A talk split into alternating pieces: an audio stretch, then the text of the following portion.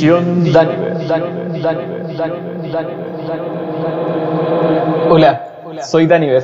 Bienvenidos a mi podcast. Hola, ¿cómo están? Bienvenidos a Dimensión Daniver, el podcast más psicodélico de habla hispana. Estamos nuevamente en una entrega después de mi resfrío, que tuve un resfrío familiar que me imposibilitó grabar porque estaba más gangoso e imposible, pero ya estoy de vuelta, creo que ya no estoy tan gangoso. Contento de grabar un nuevo capítulo y tengo hartos capítulos agendados que se vienen, así que no me pierdo más, si es que Dios quiere no me resfrío de nuevo.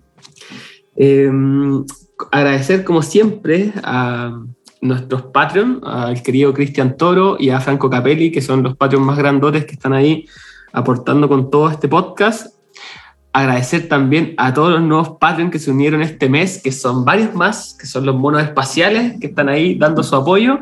También a los que me aportaron cuando pasé la gorra en Instagram. Ahora tengo un sistema para pasar la gorra, así que cada cierto tiempo estaré pasando la gorra en Instagram.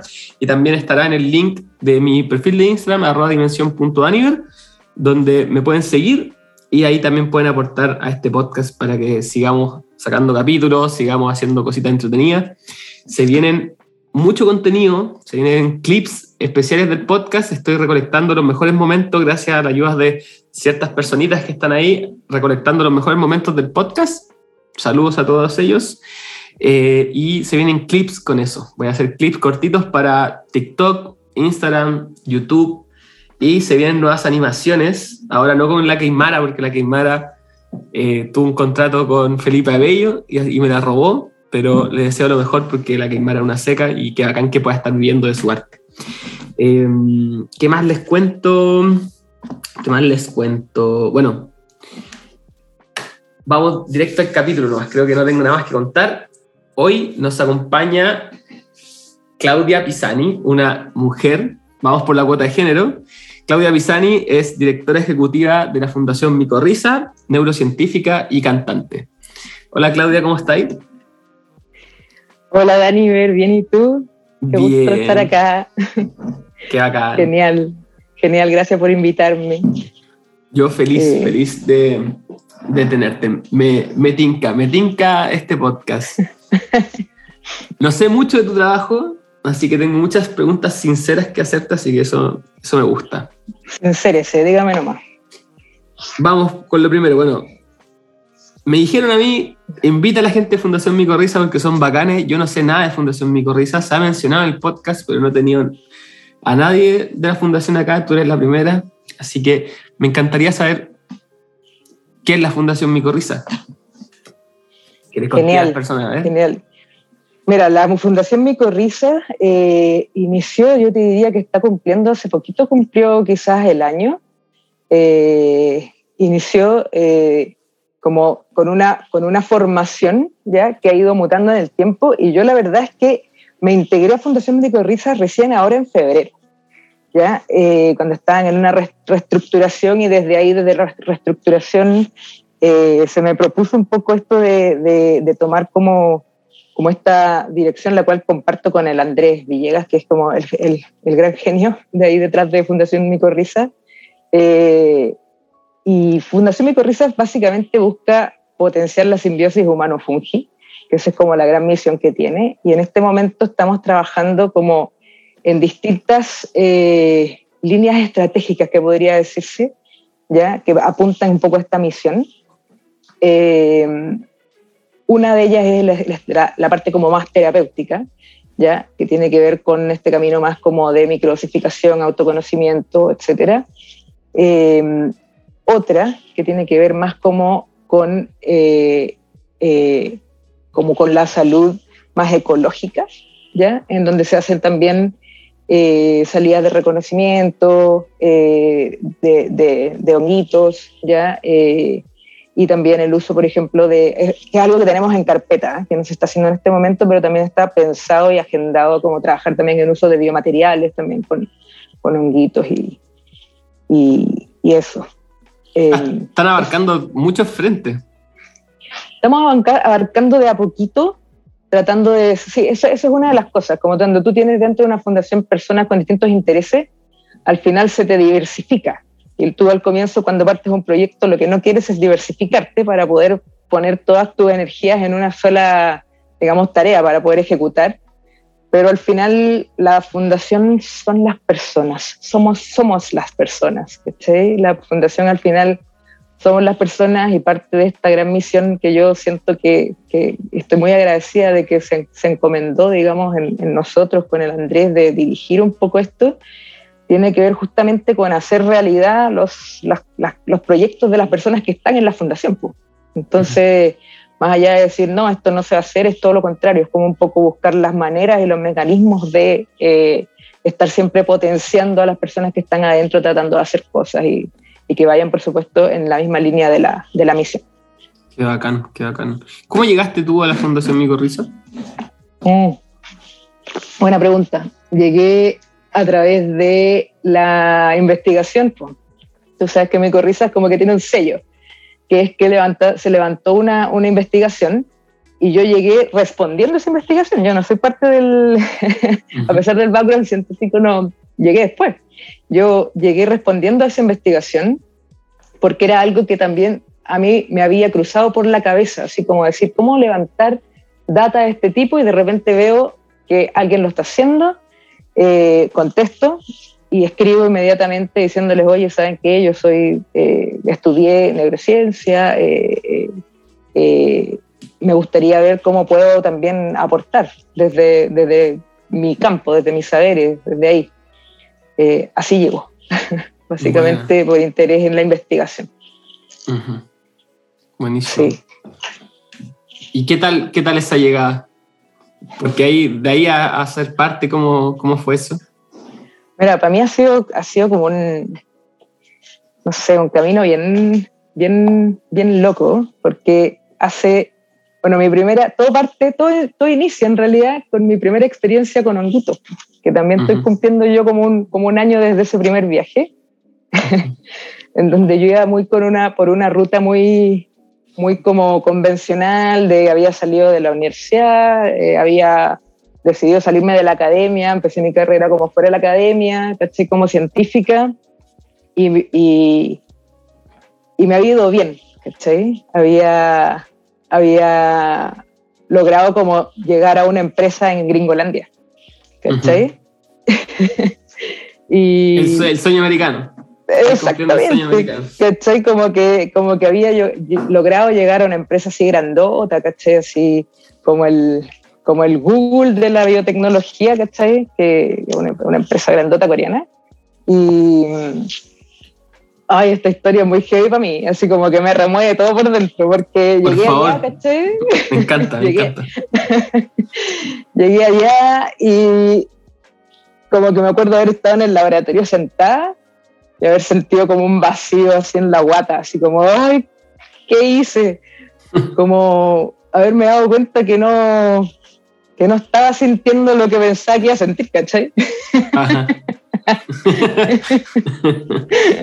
La expectativa versus la realidad. Y totalmente así, pues, nada, pues, como que me sentí como simplemente que me había contado un cuento, pues, ¿cachai? En mi cabeza simplemente me había creído un cuento y no era lo que yo quería y no tenía nada que ver con lo que a mí me hacía sentido, ¿cachai? En la vida, y eso se lo agradezco a los guitos, como, porque ¿cachai? Que fue como tuve mi viaje en Honguito, yo había mandado el currículum antes, después me contrataron, ¿cachai? Me fui, llegué allá y está como nuevo skill, ¿cachai? Esta nueva como herramienta de poder como acceder también un poco más a algunas partes de mi psique y de mi ser, no solamente mi psique.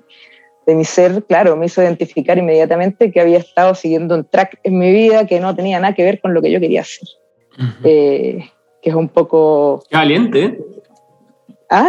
Qué valiente como asumirlo y darte cuenta y hacer algo al respecto. Sí, yo creo que a mí me pasó que como que sentí que no me quedaba mucho de otra, ¿cachai? Uh-huh. Era eso, desperdiciar mis horas de vida, ¿cachai? Como que al final es lo que somos, ¿cachai? Así como lo que significa estar vivo, po. Entonces sí, fue toda una revolución. Pasé por volví a Chile, pasé por una crisis así súper heavy, Y claro, esto te lo cuento porque responde un poco cómo fue la incorporación a Micorriza. Fue llegar como a un lugar donde me sentía un poco más como comprendía quizás, porque estaba pasando por esta transición, digamos, de estar como en un mundo más como competitivo, más como corporativo, por decirlo de alguna forma, donde las personas están muy atentas a el dinero, el éxito y cosas de ese tipo, uh-huh. A estar con un grupo humano que se está preocupando de otras cosas, uh-huh. que para mí también son más relevantes, digamos. Uh-huh. ¿Sí? Y en ese contraste igual también como de la comunicación, ¿no? Como me imagino que en esos mundos corporativos la comunicación entre las personas debe ser muy diferente, ¿no? Más formal, etiqueta, se guardan con postura, ¿o no? Sí, pues es pura, o sea, si ya vivimos naturalmente cuando estamos con los amigos, ya estamos como con una especie como de máscara, ¿cierto? Como mostrándonos de una forma que no es totalmente de tú. Imagínate, en el mundo corporativo tú eres un personaje, así absolutamente. Absolutamente. Y no te das cuenta, eso es lo más divertido. Como que eres un personaje que tú mismo construyes, pero que no, en realidad no tienes la capacidad de darte cuenta que lo estás cumpliendo y puedes salir de ahí. Como que ya estás en escena, ya tenés que actuar, ¿no? Sí, pues estás en escena y dejar de actuar tiene su costo, entonces claro. ¿Cuánto se quería asumir el costo? Esta es la pregunta. Uh-huh. ¿Y qué costo asumiste? Uf, sí, pues esa es la gran pregunta. ¿Qué costo estoy asumiendo? Yo creo que estoy en ese momento. Yo creo que lo que más me ha costado, yo creo, es como soltar este ego bien como de científico bien duro, ¿cachai? Como que tiene que tener las pruebas para poder creer algo, ¿ya? Creo que yo pasé un poco con mi primer viaje de honguitos, pasé como de no creer a saber. Y creo que eso es lo que más me tiene hoy día. O sea, no, yo creo que ya, no es que me tenga, pero me tuvo como entrampada, por decirlo así, como sin poder salir como de ese ego que había criado desde la adolescencia hasta ahora, que es un poco como del científico súper duro, que basa todo en datos, que no cree nada, que esté fuera de los datos, ¿cachai? Que al final, hoy día para mí es como la soberbia máxima, ¿cachai? Después de un viaje hongo, además. Oye, ¿y cómo llegaste a los honguitos? ¿Cómo dijiste, ya, voy a tomar hongo? No, fue muy también fue... No fue, yo no lo busqué. ¿Cachai? Yo no fue así como voy a tomar hongo. Un amigo muy querido, ¿cachai? Me había dicho para probarlo juntos. Y yo le he dicho que sí, pero así como onda, tiempo antes. Y cuando se acercó la fecha, yo me acuerdo que él me dijo, hoy tal día. Y yo le dije, no, sabes que no puedo. Y él se acomodó. Yo me acuerdo perfectamente que terminamos como chuteando la fecha, hacía una fecha súper límite porque él se tenía que ir de viaje. Y el día que iba a ser, yo le digo, oye, pero es el Día del Padre, como que anda nomás, ¿cachai? Filo, no, lo hacemos otro día, cuando vuelvas, ¿cachai? No importa. Y me dijo, no, hagámoslo igual, ¿cachai? Démosle. Voy para tu casa, no te corráis, voy para tu casa. No te escapes. No te corráis, voy para tu casa. Y así fue, pues. Así tal cual, como que llegó a mí a través de él y yo puedo decir que hay un antes y un después, así, dirigido. ¿Y cómo fue? ¿Cuánto ingeriste? 2 gramos. Uh-huh. Buenísimo, como el meme que subí ahora que el abuelo dice 2 gramos, sino uno no es ninguno. Uno no es ninguno. A mí mi amigo llegó diciéndome hay que consumir esto, fin. Así como sí. yo como que no había averiguado mucho, le dije ok. Te entregaste. Ok. Le dije, le pregunté un par de cosas, si oye, ¿qué tan seguro es? ¿Qué hacemos si es que uno de los dos le da alguna weá rara, cachai? Onda, ¿a quién llamamos? ¿A dónde te llevo si te da alguna weá? ¿A qué hospital te llevo? Un poco eso. Esa conversación previa, porque los dos era nuestra primera vez. Y poco informados igual. Sí, pues los dos nuestra primera vez, súper poco informados. Se lanzaron a la vía. Dato. Sí. Por si acaso, del meme, los 2 gramos no es recomendable para una primera vez. Dato de reducción de daño. Es mejor partir dosis más bajas, reconocer la sustancia, ver qué pasa, ir de a poco subiendo. Sí. Pero bueno, sí. A veces toca. A veces pasa, sí. Yo creo que sí, los dos teníamos ganas de lanzarnos también, así como... veamos qué pasa, ¿cachai? Uh-huh. Ya le habían recomendado esa dosis para poder tener como un efecto realmente, uh-huh. y fue genial, simplemente así, uh-huh. todo lo que puedo decir, así como no, creo que el mismo hecho de no informarnos mucho hizo que no tuviésemos nada de miedo ni nada, pues como ya démosle. De hecho, eso lo que más se recomienda igual es el tema de las expectativas, pues como las personas que tienen menos expectativas son las personas que mejor experiencias tienen. Claro, yo creo que se junta otra cosa más que va con este set and setting que ahora conozco y todo, uh-huh. que yo estaba pasando por un muy buen momento en mi vida, muy, uh-huh. muy bueno, de manera personal, ¿cachai? Uh-huh. Entonces me pilló así como con una energía así muy, muy bacán, ¿cachai? Uh-huh. El viaje fue muy bacán. ¿Cómo fue ese primer instante cuando estás ahí como esperando que pegue? ¿Cómo fue? Ay, qué divertido. Me acuerdo que más encima él me dijo así como ya, y tenemos que no comer, ¿cachai? No comer, tampoco fue de tanto rato, así como tratemos de comer livianito en la noche, el día anterior livianito, ¿cachai? En la noche muy, muy, muy livianito, y al día siguiente, onda, primero comernos los honguitos, y cuando ya sintáis algo, podemos empezar a desayunar. Esas fueron las instrucciones. De otro que tampoco nunca había, no sé dónde sacó las instrucciones, no tienen que haber soplado. Bueno, pero ¿cómo fue? Yo recuerdo que todo partió con, o sea, igual había probado antes por ejemplo el M, entonces me esperaba uh-huh. igual que llegara algo así como esta cosa de apertura de los sentidos, uh-huh. me esperaba eso, y efectivamente algo que habíamos leído, me acuerdo, era que o habíamos visto en YouTube, súper informado de la mejor fuente ahí, YouTube.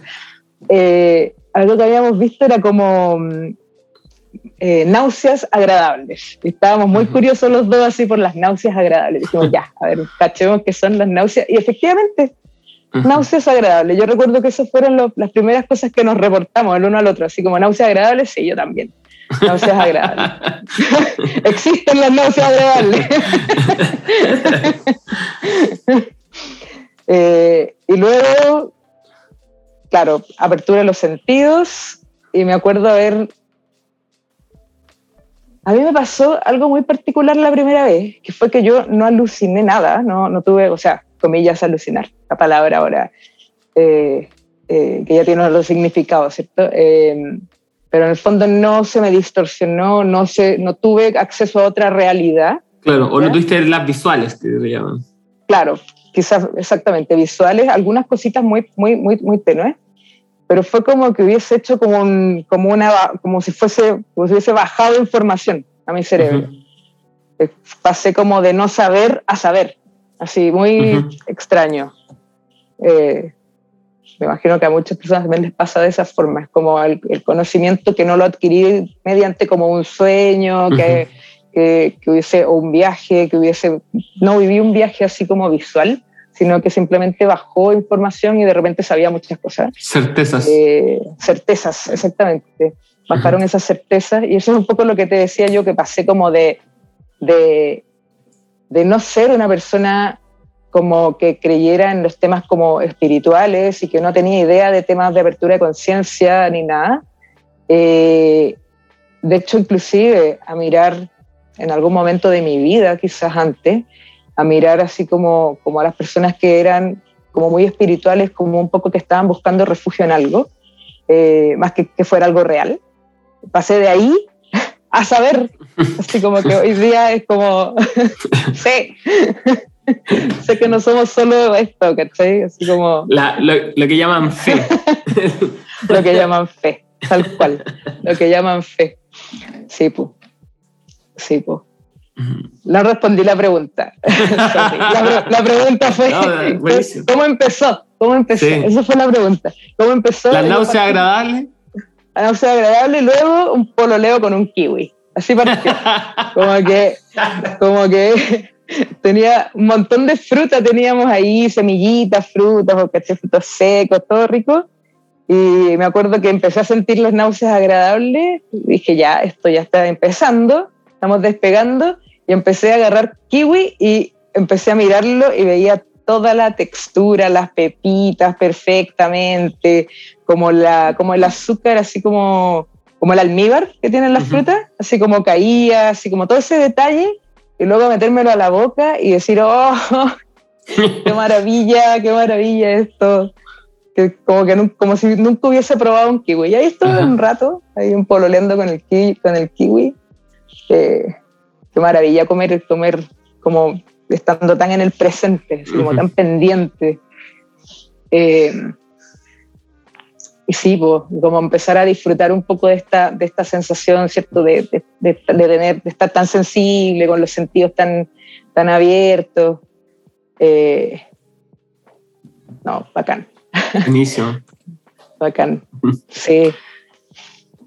Y después de esa apertura de sentidos, ¿te acordáis?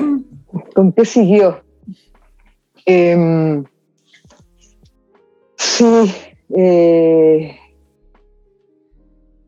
muy...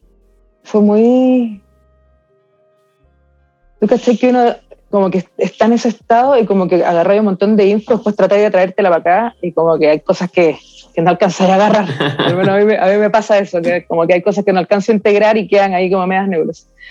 Pero algo que hasta el día de hoy siento es esta cosa de la disolución del ego, ¿cachai? De la unidad, que es como que entendí un poco que somos todos lo mismo, simplemente un ser, digamos, más grande, un todo, tratando de experimentarse a sí mismo a través de distintas vivencias. Y eso fue así muy evidente en ese momento, en ese estado. Muy evidente y muy así como entender, muy mirar al otro, entender que el otro que estaba ahí al frente mío también era yo, y mis plantitas, y mi perrito, y todos ahí metidos en el mismo lugar, entendiéndonos como un sistema también, dándome cuenta que estábamos construyendo en ese momento un sistema en el que estábamos interaccionando adentro de un sistema más grande. Y como empezar como a entender como un poco las escalas. Quizás después, en otros viajes, como que asenté un poquito más esta idea, como más fractal de la existencia. Pero ahí en ese momento se dio así, como entender esta unidad. Y recuerdo en algún momento haber cerrado los ojos, de haber respirado y haber sentido como mi cuerpo, como si hiciera un eco hacia el costado, así como en Matrix. Me pasa a Neo que respira, sí, y como que siente ese eco. Recuerdo esas sensaciones también, como de eco. Como a mí me pasa con los sonidos, que es como que se escuchara como... Claro, como un eco, algo que se va alejando, como un sonido que se va alejando, como una vibración, como una onda que va con los sonidos. Mira, y con los sonidos, ¿qué pasa a ti? A mí me pasó como con el tacto, como que sentías alrededor, ¿sí? Como con el tacto. Y otra cosa que hice en ese primer viaje fue mirarme al espejo, y lo he hecho en todos los viajes. Bueno. Como que todos dicen que no te miría al espejo. No, ya lo dejó, a mí me encanta. Buena. Buena. No te miría al espejo. Como que yo no sabía, pues, porque como había averiguado súper poco. tenía idea, y fue a mirarme al espejo y vi otra persona, pues eso es lo que a mí me pasó cuando me miré al espejo, ¿cachai? Vi como una chamana, una señora, ¿cachai? Y nada, nos quedamos mirando un rato, ¿cachai? Así como fue, hicimos contacto y después se me aparecía como en sueño. No sé, hay diversas interpretaciones de esto, pero es como lo que me pasó esa primera vez, como salió esta señora, como me quedé como con una sensación como de guía, pero no sé, si es que es un cuento que me estoy contando nomás, y sin, bueno, como todo en realidad. Como todo. Aquí estamos con cosas. ¿Qué cosa no es un cuento, eh? ¿Qué cosa no cuenta un cuento que no sea cuento? Sí, pues esa es la cuestión. Sí. Salud por eso. Sí. Salud por eso. Igual darse cuenta de eso es como, para mí ha sido como parte de toda esta vorágine, como... Recuerdo algunos días hecha bolita, así como en mi cama, así como sin levantarme varios días. Oye, ¿cómo fue la bajada? Así como, oye, terminó y ¿qué pasó ahí? Con tu amigo igual, ¿qué le pasó a tu amigo? Ah, sí, pues fue cuático porque yo después de ver a esta señora, ¿cachai? En el espejo, recuerdo que fui para donde estaba mi amigo y empecé a decirle cosas. ¿Cachai? No me acuerdo de los detalles, así como me acuerdo que empecé a decirle cosas y a tener una sensación, que quizás es solo mía, de estar como guiándolo en algo, ¿ya? ¿Te fuiste en la canalizadora? Me fui en la canalizadora, tal cual, me fui en la canalizadora. Neurocientíficas, ¿cachai? Come hongos y se va en la canalizadora. Claro, exactamente. Sí, pues igual... él como que yo recuerdo esto, que yo hablaba y le decía, sé esto, no sé cómo lo sé, pero lo sé, y él me escuchaba y me decía, bueno, ¿qué onda? Y yo no me acuerdo todo, pues, porque no es que no haya tenido como control o no haya estado como completamente consciente, sí, pero se olvida nomás, pues, como... Pasa el tiempo, no integráis todo y las cosas se olvidan. Claro, es como un sueño. Tal cual. Sí. Ese no fue como el viaje más divertido, igual como... Yo diría que ese fue como el más revelador, quizás, y el que produjo más cambios internos, heavy, ¿cachai? Pero eso, ¿cómo congeniaste esta formación científica que tú traías y de... universitaria, de doctorado? ¿Qué pasó ahí? ¿Cómo fue el post? Ay, yo te diría que todavía estoy ahí, que llevo caleta de rato ahí. Porque sí, pues me pego unos retrocesos de repente porque son muchos años, pues, ¿cachai? Ajá. Yo estudié... Tú cachai que la carrera académica es larga, pues yo estudié como 14 años seguido esta cuestión. Entonces, después trabajé... ¿Cuántos años tenés? Solo que te pregunte. Tengo 30. Ah, sí. Como dicen, mala la edad. Sí, pero por favor. Nada, voy a cumplir dentro de poquito 37. Ya. Yeah. Te di mucho más joven. Te me lo han dicho. Sí, dentro de poquito voy para los 37 y sí, pues porque son 14 años de estudio más los años de experiencia laboral, ¿cachai? Que claro, te dijo es porque todavía no trabajáis tanto. Buen punto. Uno empieza a envejecer cuando se van a trabajar, es verdad. Sí, es verdad. Sí, el doctorado es como un criogénico, bueno, no sé qué, ahí congelado por 4 años en la misma edad, bueno. De verdad que sí, porque no tenéis vida, ¿cachai? No tenéis experiencia de vida, la weá, solamente tenéis experiencia de estudio. Pero en la integración, ¿cómo va eso?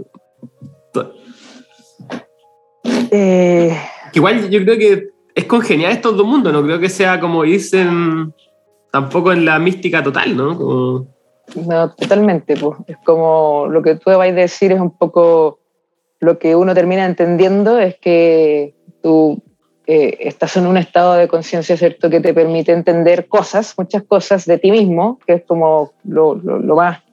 o sea, hay muchas cosas que son importantes, pero creo que lo más importante es entender cosas de ti mismo y que puedas ir trabajándote desde ahí hacia donde tú quieras ir, por supuesto, cada uno es libre. Y entendiendo un poco esto como una gran herramienta que te deja también, te deja herramientas además. Al menos yo lo veo así hoy día, después de ser una persona que quizás juzgaba mucho, digamos, las sustancias o lo que se podría denominar, comillas, drogas, ¿sí? Hoy día lo veo de manera muy distinta. Y claro, ahí en la integración, para mí la gran herramienta es la meditación, que ha sido para mí el puente finalmente para poder volver a ese estado de mayor conciencia y poder averiguar cosas sobre mí. De hecho, desde ese momento empecé a meditar cada vez más, tratando de un poco... como teniendo estas ganas también de no olvidar. Me acuerdo que partí un poco así, como todo esto tengo ahora, como que sentía que se me iba a soltar en cualquier momento y traté como de no soltarlo, y encontré que la meditación era súper buena herramienta para no soltarlo, porque me hacía volver un poco ahí, sentirme un poco como con esta apertura de conciencia y poder traerme cositas desde ahí. Es clave, creo que es clave esa sensación que mencionáis como de no olvidar. Tengo un amigo que ha pasado el podcast muy querido, que tengo un capítulo que se llama Hackeando la Realidad, que se llama Loen, lo conocen como Loen, pero se llama Felipe, que tiene una página que se llama Recuerda Club. Sí, lo ubico. Sí, porque... Y viene de eso mismo, po, de esa sensación de no olvidar, de no desconectarse como de esa... Exacto. De esa conciencia. Sí, pues, ese no desconectarse es justamente la forma en la cual, de hecho, conversamos siempre con mi amigo que tuvimos el primer viaje de, estoy desconectado, me cuesta conectarme, uno se da cuenta de repente cuando está mucho más en el ego y que se desconecta de sí mismo y que le cuesta salir un poco de algunos loops donde te atrapáis como en la superficie y...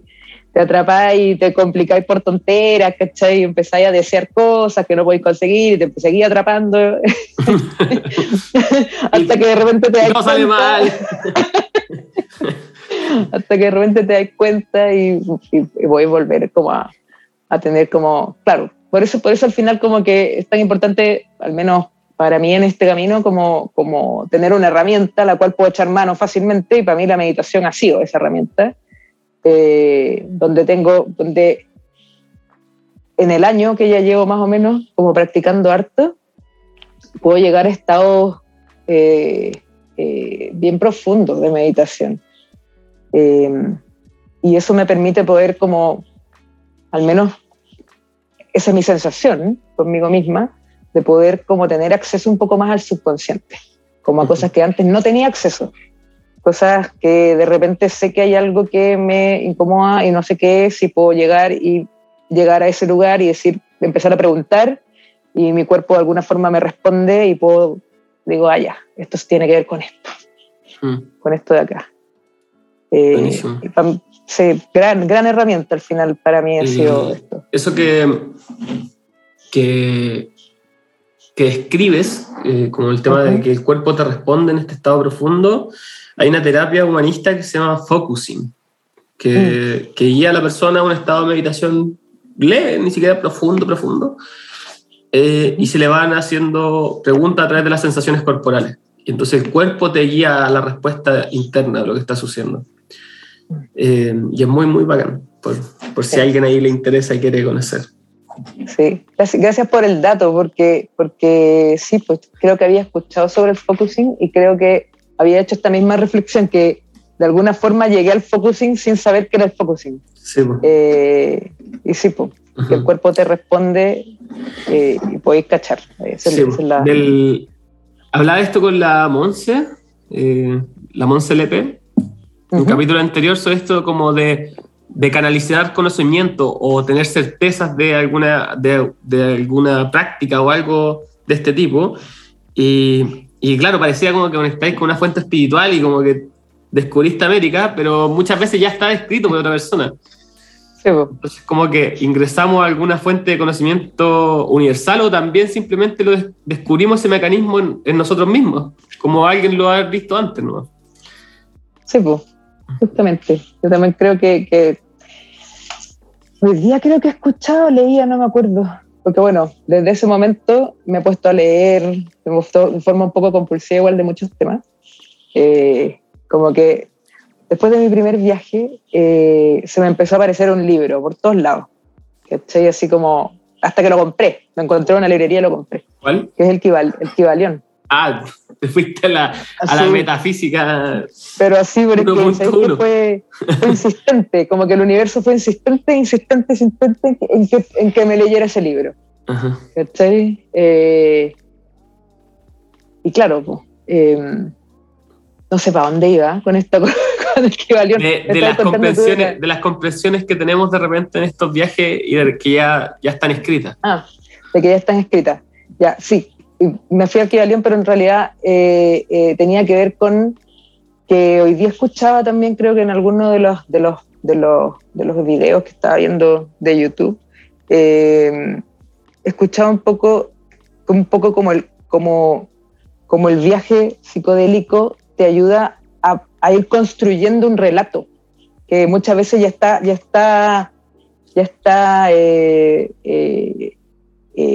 alguien ya fue y trajo, digamos, su propio relato, que tiene muchas características que tiene el tuyo también, ¿sí? Uh-huh. Y de ir entendiendo también, ahí vamos al tema que dijiste recién de Felipe, del hackeo, pues de ir entendiendo uh-huh. qué y cómo, qué significa el hackeo, cómo se uh-huh. puede hacer, la magia, todos estos temas. Uh-huh. Y de repente han ido apareciendo, para mí todo esto es nuevo y estoy tratando de tragar información de manera muy rápida porque me causa como una obsesión, ¿cachai? Saber de qué se trata. Sí. Entonces todo mi tiempo libre lo ocupo en escuchar audiolibros, ¿cachai? Estoy ahí en esa. Interesante. Entonces, eso que mencionáis, como que la experiencia psicodélica te ayuda a formar tu relato, como o darle sentido a tu relato, o a la vida propia. Yo creo que el relato tiene que ver con eso, ¿no? Como darle sentido a mi experiencia de vida y para dónde voy y de qué se trata. Sí, sí, muy de acuerdo. Pienso yo que darle sentido, quizás ocuparía otra palabra, como coherencia. Cuando encuentras como la coherencia suficiente para el relato que te querís contar, yo creo que ahí la hiciste, porque ya tenéis como... Yo creo que la clave es convencer a tu subconsciente, ¿cachai? La clave es que ese relato sea suficientemente lógico para que tu subconsciente te la compre. Esa es la pega, ¿cachai? Y yo creo que es un relato muy lógico. Y yo creo que no solo lógico, también tiene que ser emotivo. Ya, sí, de acuerdo. También tiene que causar esa emoción, digamos, de amor, digamos, profundo. Sí. Eso que mencionáis, yo trabajo con terapia narrativa uh-huh. y tiene que ver con esto, con el sentido, con la dirección, que tiene que ver con algo concreto y lógico, y con el apego y lo que digo yo que es lo emotivo en el relato. Si esta persona tiene un relato que tiene una dirección coherente y lógica con su vida con lo que él desea, y tiene un componente emotivo que es lo que lo apega a esas cosas, uh-huh. la persona se conecta con un carril que se vuelve imparable. Como con un túnel fuerza, de realidad. Claro, con una fuerza que ya no, no lo para nadie. Sí, pues, eso es como un poco lo que postulan también. Estoy pensando en Joe Dispenza, estoy pensando en Jacobo Grinberg, estoy pensando en un montón de autores que justamente hablan como de esta coherencia cardíaca, que tiene que ver un poco con que te conectáis, en el fondo, te conectáis con esa realidad en donde tenéis coherencia, como con el amor al final. Uh-huh. Sí. Se describe de diferentes maneras, pero claro, es como que ahí, por ahí va. Como por ahí va la cosa. Se describe de diferentes maneras, ¿verdad? Sí. Es verdad. Sí. ¿Y cómo vais con eso? ¿Cómo vais? ¿Cómo se puede ir? Aprendiendo, dándome cuenta también de... Yo creo que también es una lección de humildad esto para uno. Así como también dándose cuenta de que también, por más que uno pueda ir averiguando cositas, también eres solo un primate domesticado, un humano que a cada rato, yo siento que esto es como un espiral, que de repente agarro cosas y después voy para el otro lado y las pierdo, y después vuelvo y agarro y pierdo lo que tenía antes, y así, y voy cada vez aprendiendo, y cayendo de nuevo en las mismas trampas del ego, y volviendo a salir y volviendo a entrar y salir y entrar y salir y entrar, y creo que lo que más he trabajado en este rato es un poco como allá perder esa sensación como de vértigo de salir y entrar, sino que solamente dejarme llevar y saber que el camino es así, chao. Sí. Y vivirlo nomás, pues, disfrutarlo y darle, ¿cachai? Así como con lo que uno tiene. Que acá en Colo Escris, sí. Me gusta. Estoy en esa. Estamos en esa. Oye, y tu integración a Fundación Micorriza, ¿cuál? Porque tú me decías como no... que al final dejaste ese trabajo que conseguiste en Estados Unidos porque no te hacía sentido, no era lo que tú querías, y en este camino de buscar eso, lo que tú querís, ¿en qué es lo que tú querís con Fundación Micorriza, en lo que está ahí ahora? Ya, mira, es la mansa pregunta, porque yo también llego a Fundación Micorriza como entendiendo que también es un lugar en donde se pueden desarrollar proyectos, se pueden hacer cosas, hay personas interesadas un poco en lo mismo que yo, y a mí me mueve mucho, como, bueno, la parte de investigación me gusta, tengo muchas herramientas, sé hacerlo, creo que me gustaría como dedicar parte de lo que yo decidí hacer al final, digamos, a una parte como más investigación también. Pero claro, yo también tengo ahí una pequeña rencilla con la investigación, ya que viene un poco de la vivencia del doctorado, del sistema científico, del sistema académico, que al final te vas dando cuenta que la ciencia se ha convertido casi que en la nueva religión, que te vas dando cuenta que es súper soberbia también, que nada que la ciencia no compruebe, que básicamente... se puede creer que es verdad, ¿che? Hay un discurso colectivo de esto, a pesar que sabemos que tenemos limitados sistemas de percepción, ¿che? A pesar de eso, igual como que... Y de medición y de... Exactamente. Y de captación de información. Exactamente, si podemos percibir tenemos ciertas herramientas para percibir y otras tantas probablemente que no nos han dicho y que por lo tanto no las creemos que las tenemos. Me refiero como más como sociedad, digamos, cómo medimos cosas que no somos capaces de vivenciar, de percibir, y creo que ahí está el gran desafío del paradigma científico, como de también, bueno, también entender la ciencia como una herramienta. Al final la ciencia no es ni buena ni mala, ¿cierto? Es como al final como se ocupa, como para poder decir esto es falso porque la ciencia no lo comprueba, y claro, ahí tenemos este tema como de la soberbia que te decía yo, que a mí no me hoy día me choca, Y por eso también yo entré a Fundación Micorriza sin... De hecho, yo no soy parte de la parte científica de Micorriza. Y yo llegué más que nada porque me llama mucho la atención la parte más bien terapéutica, ¿ya? Que es como una especie como de vuelco igual a lo que yo venía haciendo, ¿ya? A mi carrera. Yo no tengo formación en nada que tenga que ver con nada terapéutico. Estoy empezando a indagar un poco qué cosa puedo hacer también para poder formarme.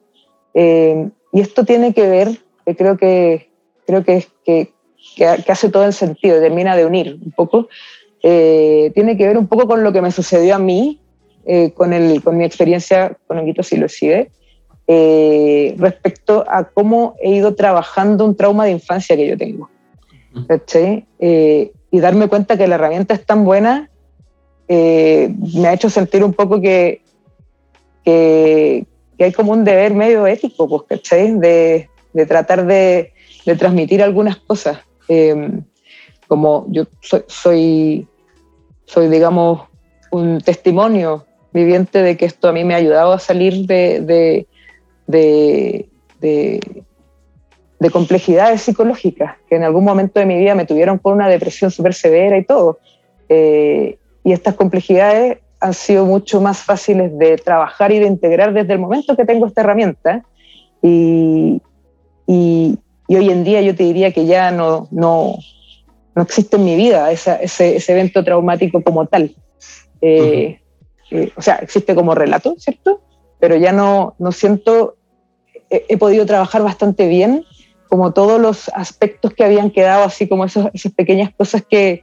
O los tengo identificados, quizás no los he trabajado todos, pero los tengo identificados, entonces ya no tienen ese efecto que tenían antes, que no sabía qué me pasaba y me sentía de cierta forma.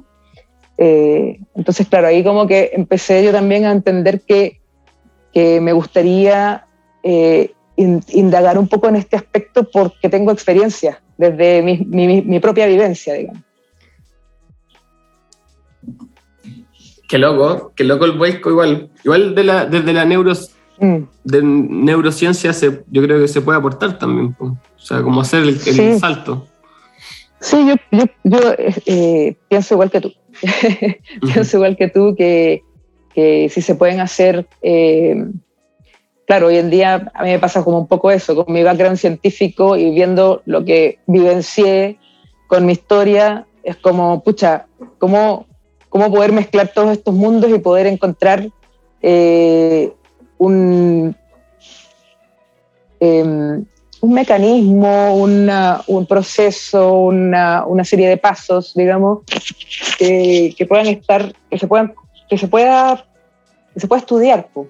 Que pueda ir viendo qué pasa con ciertas cosas, que se pueden, como es lo que se está haciendo hoy día, por ejemplo, con los procesos de microdosificación, por ejemplo, que están empezando a haber cada vez más evidencia de lo que es el proceso, porque tengo entendido también que no hay tanta evidencia del tema, pero al menos se está empezando a hacer algo de ciencia ciudadana, y sí, pues ahí también he estado como de a poquito indagando. No, te confieso que no manejo la literatura para nada, porque en esta misma pelea con la ciencia que he tenido, he tratado como de alejarme un poco de leer papers, que es lo que he hecho toda mi vida, he estado leyendo papers, así que en este periodo he tratado conscientemente de no leer papers, entonces claro, no estoy muy a caballo con la última información y todo, pero igual dentro de Micorriza igual se maneja información científica y es como que sé un poco... como algunos estudios y cosas que se han estado haciendo. Así que sí, yo pienso igual que tú, se puede integrar, y creo que al final del día me pasa eso, que es como que creo que lo correcto, o lo que más me hace sentido a mí, no quiero hablar de correcto e incorrecto al final del día, lo que más me hace sentido a mí al final es como utilizar un poco las herramientas, los talentos, lo que uno tiene como en pos de, ¿cachai? Como ponerlas al servicio, como tratar de utilizarlas para desbloquear algunas cosas que hacen sentido al final del día.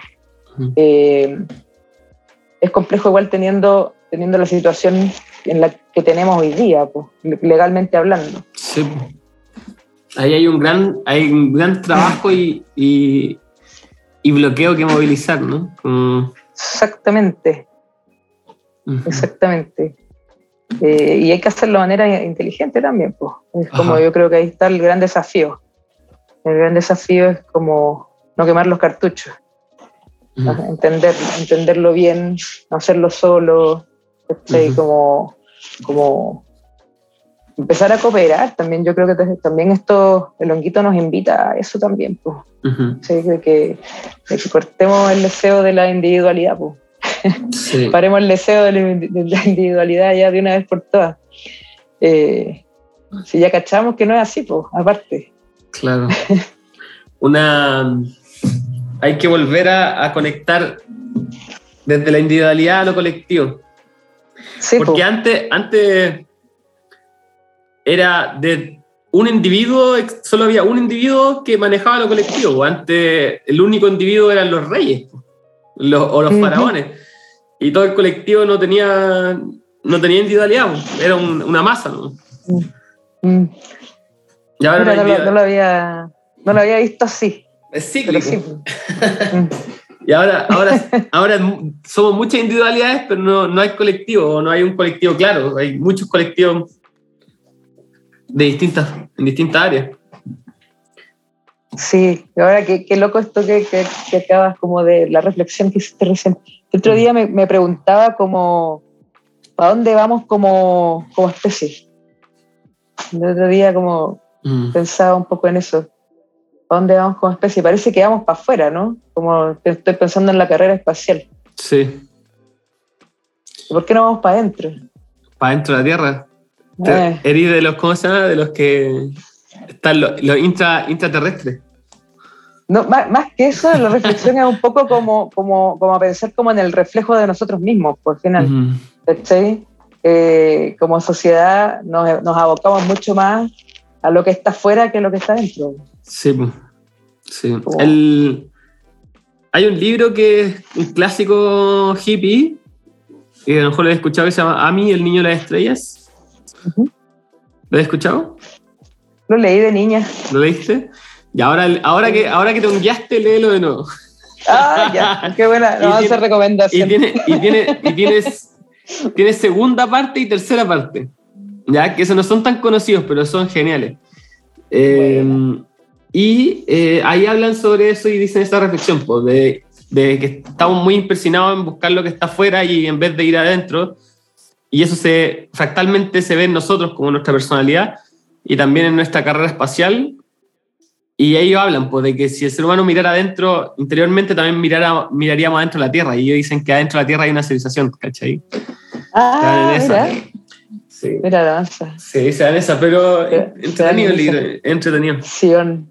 Sí. Pero, ¿cómo se llamaba la civilización de Matrix, la que estaba adentro? Sion. Sí.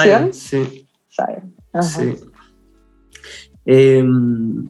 Pero esto dice, este movimiento de irse hacia adentro, o también puede ser la pregunta, como tú dices, ¿para dónde va la humanidad? También puede ser para el metaverso, para los universos digitales. Como, con el Felipe hablaba un poco de eso, que esta visión como del mundo imaginario, como el ser humano llegando a un punto en donde viva en su imaginación, como en lo que, pero, en las fantasías que podamos crear, como, pero eso ya está pasando de alguna manera. Sí.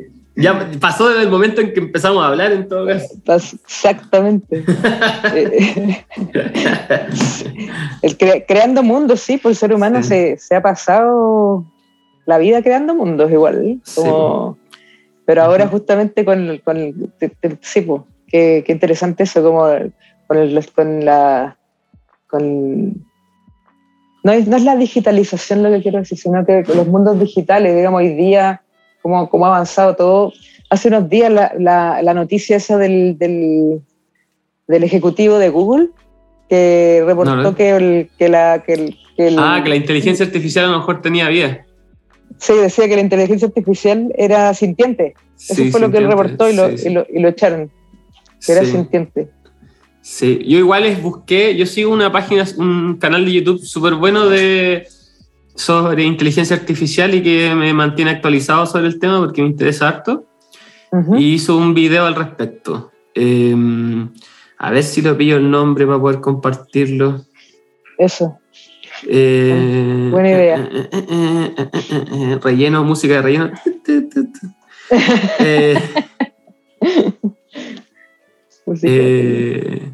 Se llama dot csb, así se llama el canal.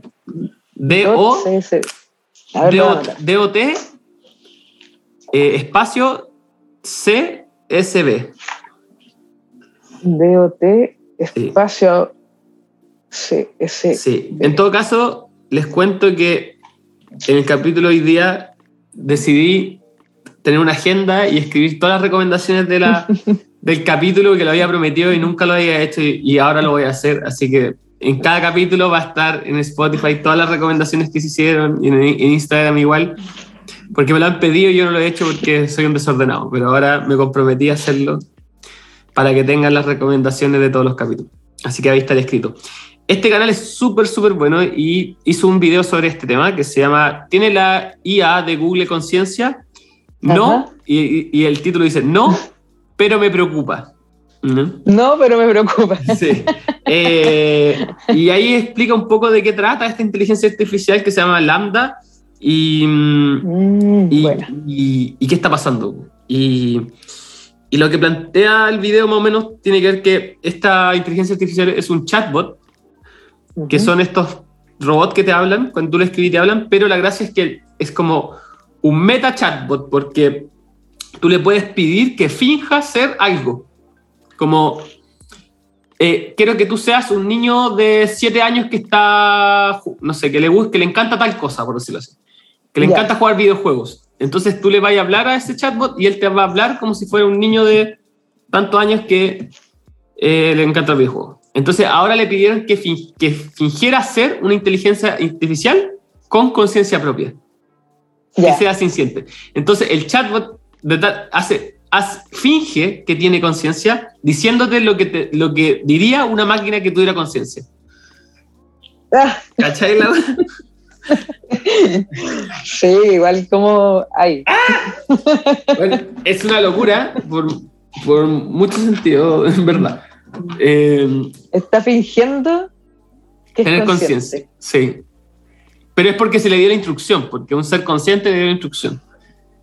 Pero ahí también la pregunta que hacen en los comentarios de YouTube, me encanta leer comentarios de YouTube, es, bueno, ¿cuál es la diferencia? ¿Qué es tener conciencia? ¿Cachai? ¿Podrían haber seres humanos por ahí que estén fingiendo tener conciencia? ¿Qué es la conciencia? ¿Cachai? Claro. ¿Y qué es fingir también, po? Ajá. Como... ¿Es contarte un cuento? Claro. Como... ¿Cachai? Porque... por ejemplo, un ser sintiente, o qué entendemos por ser sintiente, porque un psicópata no siente y está fingiendo sentir, pues, para adaptarse y cometer los crímenes que quiera o hacer lo que es su propósito. ¿Cachai? Y empiezan las preguntas filosóficas con todo esto y lo que está pasando. Y lo otro es que este tipo de tecnología a mí me asusta porque se mezcla con otras tecnologías como el deepfake, que pueden hacer que alguien genere una cara, ¿cachai?, falsa, o por ejemplo ya pueden generar personas, perfiles falsos completamente y hacer como que posen o tomen fotos de ellos. Wow. Entonces con todo esto de los bots de internet, en Twitter, las cuentas falsas de Instagram que hablan de política y manipulan a la gente, a las masas, que eso está pasando. Claro. ¿Hasta qué punto puede llevar esa tecnología? Porque a lo mejor pueden crear un perfil de Instagram que tú no podáis diferenciar que es un robot y que sea un chatbot y que esté fingiendo ser una mujer de 27 años o un hombre de 35 y que tú le hablí y me hable y de repente empezamos a formar una relación, un vínculo, ¿cachai? Me enamoro, ¿cachai?, de esta weá sin saber que es un chatbot, ¿cachai? Y me manda fotos porque las fotos van a ser digitalizadas, van a estar hechas, ¿cachai? Porque ahora ya podéis, por ejemplo, hay una inteligencia artificial que tú le podéis pedir que genere la imagen digital que tú queráis. Por ejemplo, ya quiero una imagen de la Claudia Pisani tirándose un piquero en la piscina en verano. ¿Cachai? Uh-huh. Y va a generar una imagen de ti saltando en una piscina que nunca existió, nunca pasó eso. Acuático. Estaba pensando cuál es la diferencia entre pedirle a un chatbot que finja ser una mujer de 27 años y un señor en Estados Unidos fingiendo ser una mujer de 27 años.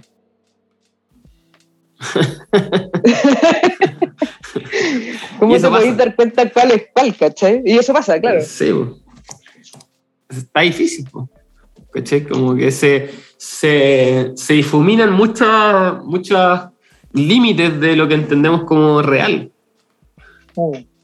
Y más encima que cada vez el peso de la virtualidad toma más fuerza en las personas. La gente pasa más tiempo conectada que interactuando con otras personas.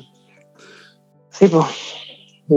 Y es súper adictivo aparte, pues como que sí, cuesta un montón dejar el celular de lado. Sí. Caleta. Sí.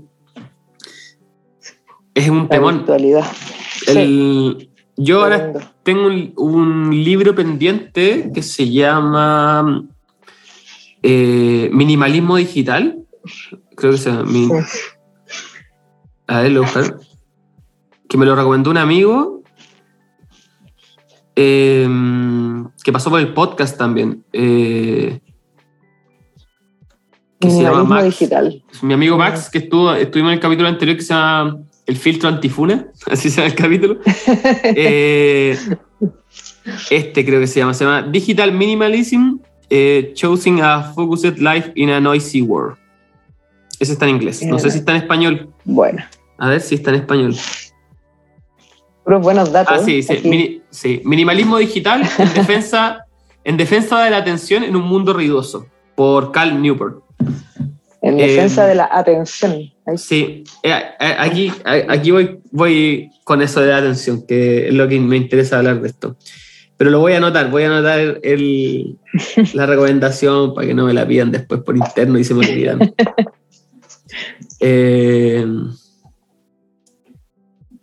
Minimalismo digital. Me lo recomendó mi amigo Max, que hicimos un podcast y quedamos en que yo me voy a leer el libro y cuando me lo termine vamos a hacer un podcast sobre eso. Especial sobre eso. Pero a lo que voy, que esto es algo que vengo diciendo harto en el podcast, que tiene que ver con la atención. Ahora en economía se habla mucho de que la atención es donde está la atención está la plata. Entonces hablan de la economía de la atención. O sea, atención igual dinero. ¿Ya? Entonces yo tengo su atención acá por 2 horas y de alguna manera eso ya se está transformando en plata, porque hay gente que me paga en Patreon, hay gente que está dispuesta a ponerme la gorra y ojalá sea más personas, por favor. Únanse a Patreon. Entonces donde está la atención de las personas está el dinero. Entonces todas estas grandes empresas de internet y de todas las grandes compañías están buscando todos los hacks neuronales, ¿cachai?, para captar tu atención y capturar tu atención por el mayor tiempo posible, porque significa plata. Y por eso este título dice, yo no lo digo, pero entiendo para dónde va, que en defensa de la atención, porque tu atención está siendo capturada constantemente por esta industria. Y es interesante a lo que estábamos hablando anteriormente, porque ahora dicen, donde está la atención está la plata, pero... El Kybalion, la metafísica, las grandes culturas que hablan de meditación y esto estaba alterado de conciencia hace mucho tiempo, se dan cuenta que donde está tu atención está tu energía, donde está tu atención está todo. Entonces, todo, el que domina la atención se domina a sí mismo. Por eso meditaban, por eso ese tipo de práctica, o la arquería de los japoneses, o todas estas prácticas que iban a eso, al dominio de sí mismo, que era el dominio de la atención. Entonces, sí, volvemos a lo mismo. Sí, pues nos distraen, pues al final. Nos distraen todo el tiempo. Todo el rato. Pero la distracción al final siempre ocurre, como siempre ha ocurrido. Sí, pues. Yo creo que antes era más difícil, o sea, antes era más fácil, tal vez. Teníamos menos estímulo. Pero a la vez, algo que se lo escuché, ¿a quién se lo escuché? creo que tiene que ver con Kali Yuga, con a lo hindú, que decía que en tiempos de Kali Yuga, en los tiempos que esto es Kali Yuga, como en los, que es la era más oscura de la humanidad, se requiere o se le pide o se le exige menor virtud a la persona para iluminarse o para trascender.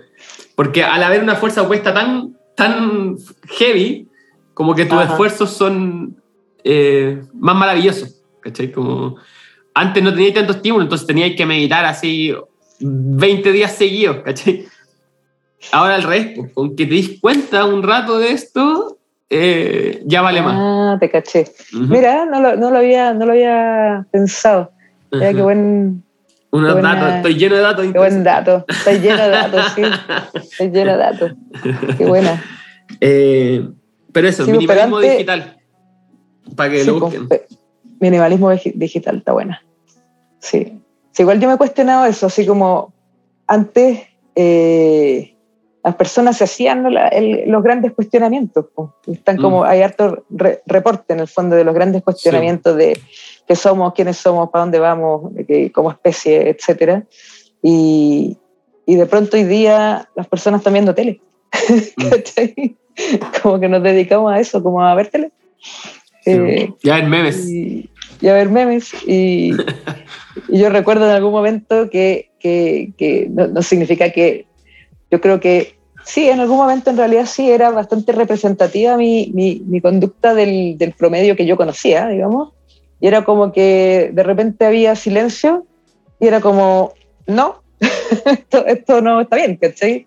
Así como voy a prender la tele, voy a ver el celular o voy a hacer algo para evitar el estar a solas conmigo. Uh-huh. Y creo que de eso tenemos muchísimo hoy día, pues, que evitamos mucho estar a solas con nosotros mismos por la incomodidad de estar a solas contigo. Uh-huh. ¿Cómo se vuelve en algún momento? Sí. La ansiedad. Oye, el enfrentarte. El miedo. Sí, pues, el enfrentarte también, pues. Uh-huh. Sí, como cuando te quedas a solas contigo, en algún momento te vaya a tener que enfrentar a cosas que no te quería enfrentar. que estáis tratando de hacerte el loco, la loca, y que es incómodo y que no querís ver y que no querías aceptar y que preferís seguir viviendo sin que salgan a flote. Entonces, claro, también se ha vuelto un mecanismo de defensa, como dices tú, como para no caer también en el miedo y en algunas cosas que no te permiten seguir en automático también. A mí, algo que tiene el hongo, ahora que lo que habláis, que a mí me gusta mucho los psicodélicos, que el acto de tomar psicodélicos, como decir, voy a tomar un hongo, genera un espacio mágico, porque es un espacio que está totalmente fuera de tu rutina, de por sí, ¿cachai? Como, voy a tomar hongo, entonces, así cosas que no así, porque es que estar ahí con un amigo viéndote las caras, quedarte pegada con un kiwi, ¿cachai? Como... Me acordé de esto como del no hacer. ¿Has intentado alguna vez hacer cosas que no haces nunca? Sí. Así como el efecto que provoca en ti. Sí, como tomar caminos diferentes, por ejemplo, a los lugares que te moví. O caminar hacia atrás. También. Yo la semana pasada estuve acá caminando hacia atrás. Sí. Sí. Y es como que volví a ser niño por un lado, así como cuando niño igual probáis todas esas cosas, pero sí tiene un efecto, pues tiene un efecto como en la atención igual, como que tenés que dedicar para poder hacer algo que no haces nunca, pues. Sí. Cuando la atención está aprendiendo algo nuevo o visita un lugar nuevo, como que se renueva, está en otro estado. Gurdjieff igual habla sobre eso. Gurdjieff era habla del cuarto camino. Cuarto camino. Sí, y habla sobre el tema de la atención y habla de eso, pues, de hacer cosas nuevas. Refresca la atención, te mantiene en el momento presente. Sí. Tengo una anécdota con el tema de caminar para atrás, güey. Que yo, bueno, siempre he contado en el podcast, tengo un capítulo especial en el Patreon que se llama Experiencias del LSD, que cuento muchas experiencias que he tenido en el LSD, porque yo un tiempo tomé mucho LSD, como... Un año, ponte tú, toma todos los meses, todas las semanas. Y entre las cosas que hice una vez fue, no sé, así como un día miércoles a las 3 de la mañana pintaba yo caminando por la calle al revés y caminé cuadras y cuadras LSD caminando al revés. Bueno. ¿Por qué comunas te vimos? ¿Te vieron? Por la Reina, por la Raín, uh-huh. Vicente Pérez Rosales. Ay, qué chistoso. Qué buena. Sí, qué buena. De ahí figuraba yo caminando al revés por varias cuadras sin caerme. Sin caerse, esa es la cosa. Sí, bueno. Sí. Qué buena. Me hiciste acordar de un buen momento. De un buen momento, sí. Sí, estaba pensando ahora que hablabas de ese caminar para atrás, que en estos buenos momentos también de los viajes, a mí me pasó como en el último, caché que la última vez que me pegué un viaje de honguitos, decidí hacerlo sola. Nunca lo había hecho sola. Y fue muy divertido porque vino como fue un viaje cantado completo, fue puro canto entero, ¿sí? Parece que tengo facilidad para entender los mensajes con el canto, como que oye, sí, no hemos hablado de tu lado cantante, de mi lado cantante, ahí, inclusive ahí aparece puro canto. Y ¿cachai? Que tuve como un duelo de rap como con la naturaleza, man. ¿Ya? ¿Cómo pasó eso? Ay, la wea buena. Ahora lo recuerdo con mucho cariño porque fue muy divertida. Como que yo misma como que me podía observar teniendo este duelo de rap y decía, bueno, la wea genial. Nada, por la naturaleza un poco tratando de ponerme en mi lugar, ¿cachai? Como parte de, como para la weá, ¿cachai? Eres parte de esto. Y mi lado como más como humano ego tratando de decirle así como, oye, pero si no es tan simple la weá, pues si estoy aquí tengo que comprar cosas, tengo que arrendar la weá, tengo que comer, ¿cachai? como ¿y eso, un poco... Y eso rapeado. Y eso todo rapeado.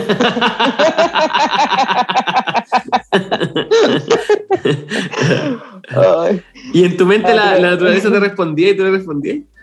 ¿Algo así? O sea, en mi mente yo estaba canalizando la naturaleza, así estaba hablando a través de mí nomás. Ahí tú ponías dos voces, como que tú te respondías y después te cantabas y te vuelta. Sí. Sí, pues me acuerdo que me decía así como yo te puse como en la montaña, ¿cachai? Y tú como que te fuiste de la montaña, te pusiste a trabajar, ¿cachai? Y te devolviste a la montaña. Me decía, ¿qué hueá te pasa, cachai? Así como, ¿por qué hiciste eso? Me decía la naturaleza. Si yo te había puesto ahí primero. Te fuiste a complicar tu vida, ¿cachai? A crear un sistema, así como en el fondo humano, creaste un sistema, ¿cachai? Que te complicó caleta la vida para devolverte a donde yo te traje, ¿cachai? ¿Qué te pasa? Era un poco eso lo que me decía la naturaleza. Eso de como del ser humano complicándose la vida. Hay un libro que se llama De animales a dioses, que también lo he mencionado caleta, que habla como que el ser humano era... Sapiens, ¿no? Sí, Sapiens, de animales a dioses. Se me olvidó el nombre del autor. Lo tengo pendiente también. Noah Harari. Me acuerdo, ahí me acordé porque se llama igual que mi hijo. Noah Harari. Él habla que claro, que el ser humano era este cazador nómade, minimalista, ¿cachai? Que solo cargaba lo que podía su cuerpo y se andaba moviendo por todos lados. Y eran pocos porque moríamos más rápido, no éramos grandes poblaciones por eso. Claro. Entonces de repente empezamos a hablar y a crear mundos imaginarios y a poder coordinarnos entre varios y empezamos a crecer y de repente ya éramos muchos y a algún weón se le ocurrió asentarse.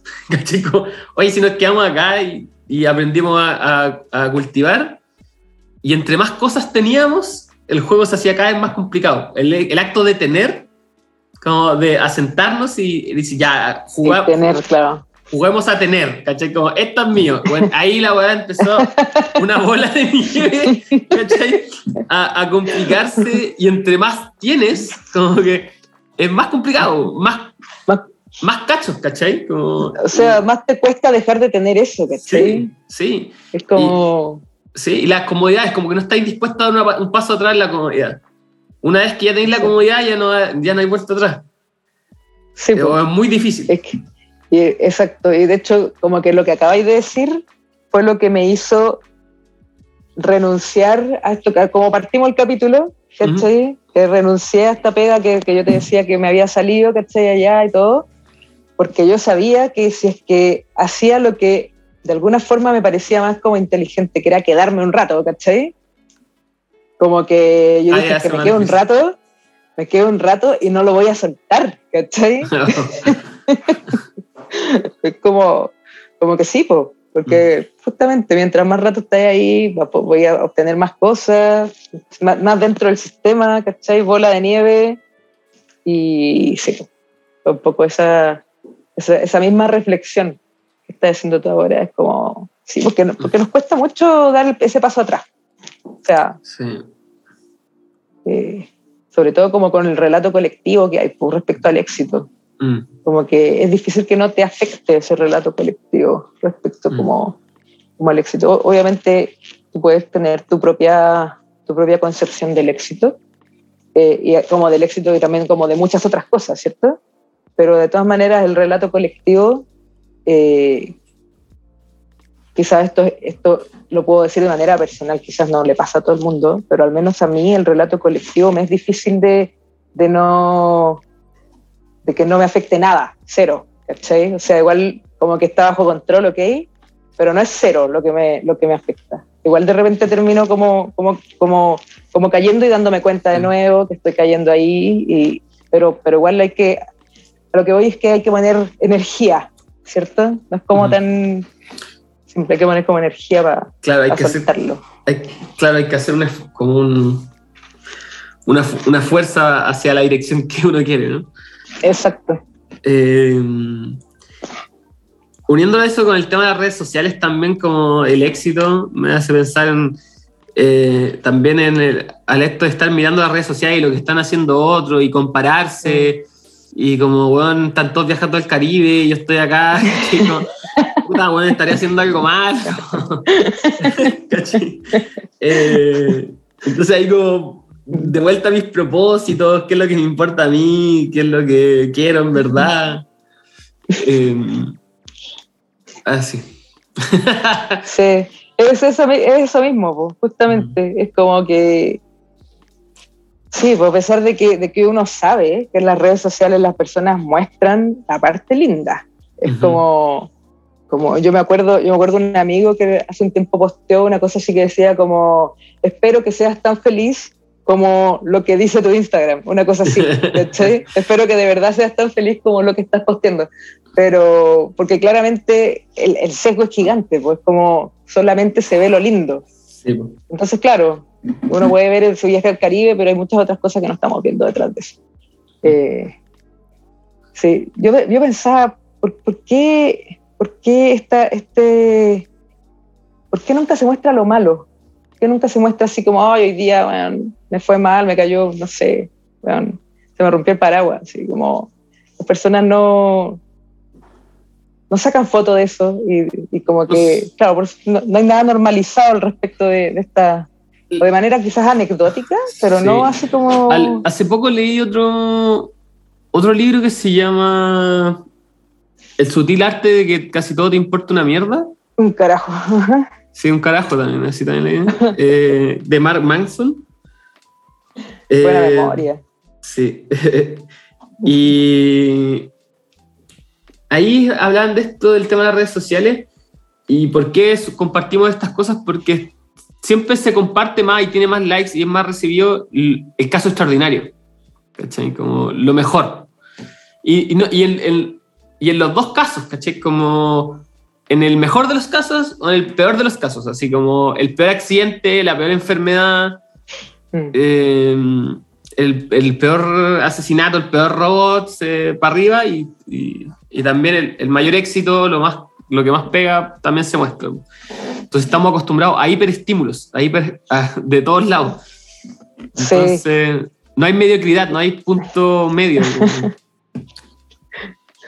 Nos gusta el drama, eso es lo que pasa. Somos súper adictos al drama, ¿no? Somos dramáticos.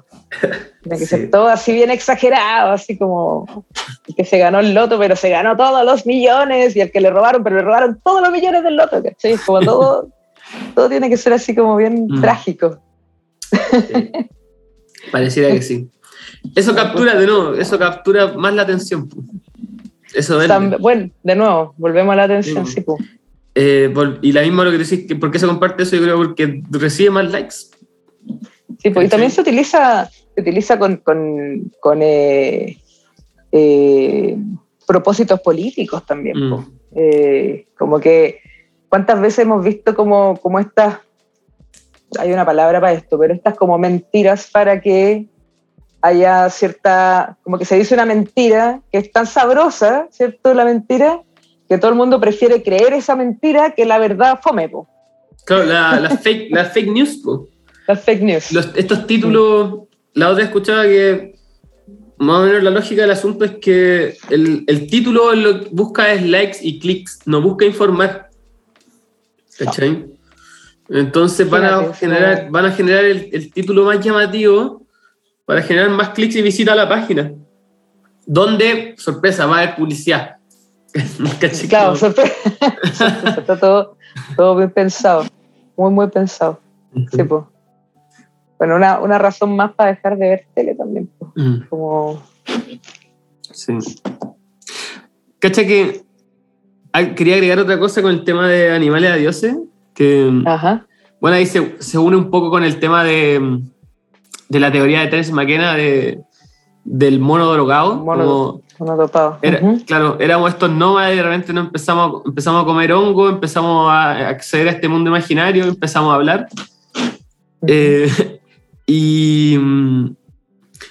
Pero a lo que iba es que este tema de que éramos nómades y minimalistas, ¿cachai? Cargábamos solo lo preciso, nos movíamos harto, hacíamos harto ejercicio, tomábamos harto sol, comíamos cosas naturales, carne, planta y cería, ¿cachai? Todo fresquito. Todo fresco. Y ayunábamos harto. Entonces como que ahora están descubriendo como, el ayuno intermitente hace muy bien, comer comida, carne orgánica, weón, y plantas, ¿cachai? Y no tantos cereales, ojalá nada de cereales, hace bien. Hacer harto ejercicio hace bien, tomar sol hace bien, ¿cachai? El minimalismo hace bien, porque, ¿cachai? Como que es como, weón, lo único que desea el ser humano es volver a ser nómade, ¿cachai? Y andar caminando harto, viajar harto, ¿cachai? Como volver a ese estado. Y pareciera que entre más nos acercamos a ese estado, más felices y simples somos. Sí, la simplicidad, pues, ahí está la cosa. Es como, como que estamos tan acostumbrados a complicarnos la vida de manera tan innecesaria, así que... Sí, pues. Budismo, como que, pero a partir de esto, y bueno, desde antes igual, como un poco leyendo, como un poco de las filosofías detrás de muchos movimientos religiosos, también como se ve desde las filosofías desde el oriente, ¿cierto? Como el estar deseando constantemente cosas nos hace súper infeliz, ¿cachai? Como esto que decías tú, como de el tener, el constante tener, y no estar... como eso te lleva a estar en otro lugar tan distinto al presente y a entender lo que tú tienes ya. Ajá. Lo que ya tienes, y disfrutar de eso en el fondo un poco. Es complejo igual, porque cómo se lidan, como decís, pues, como tu rap con la naturaleza, cómo se lida con la realidad que ya tenemos, que puta, que hay que trabajar, que hay que pagar las cuentas y la comida. Yo también me lo pregunto, tengo 2 hijos, se me ocurrió vivir del arte y del podcast, así que está como complicado.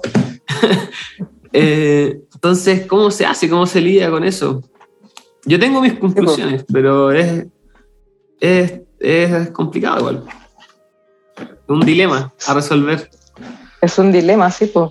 Finalmente supongo que esto, bueno, esto obviamente como todo, es bien personal la forma de interpretar también cómo podéis salir como de esta propia cárcel que uno también se mete, pues, ¿cachai? Porque al final, como decís tú, hay que cumplir con algunas cosas, pero hay diferentes formas también de cumplir con esas cosas.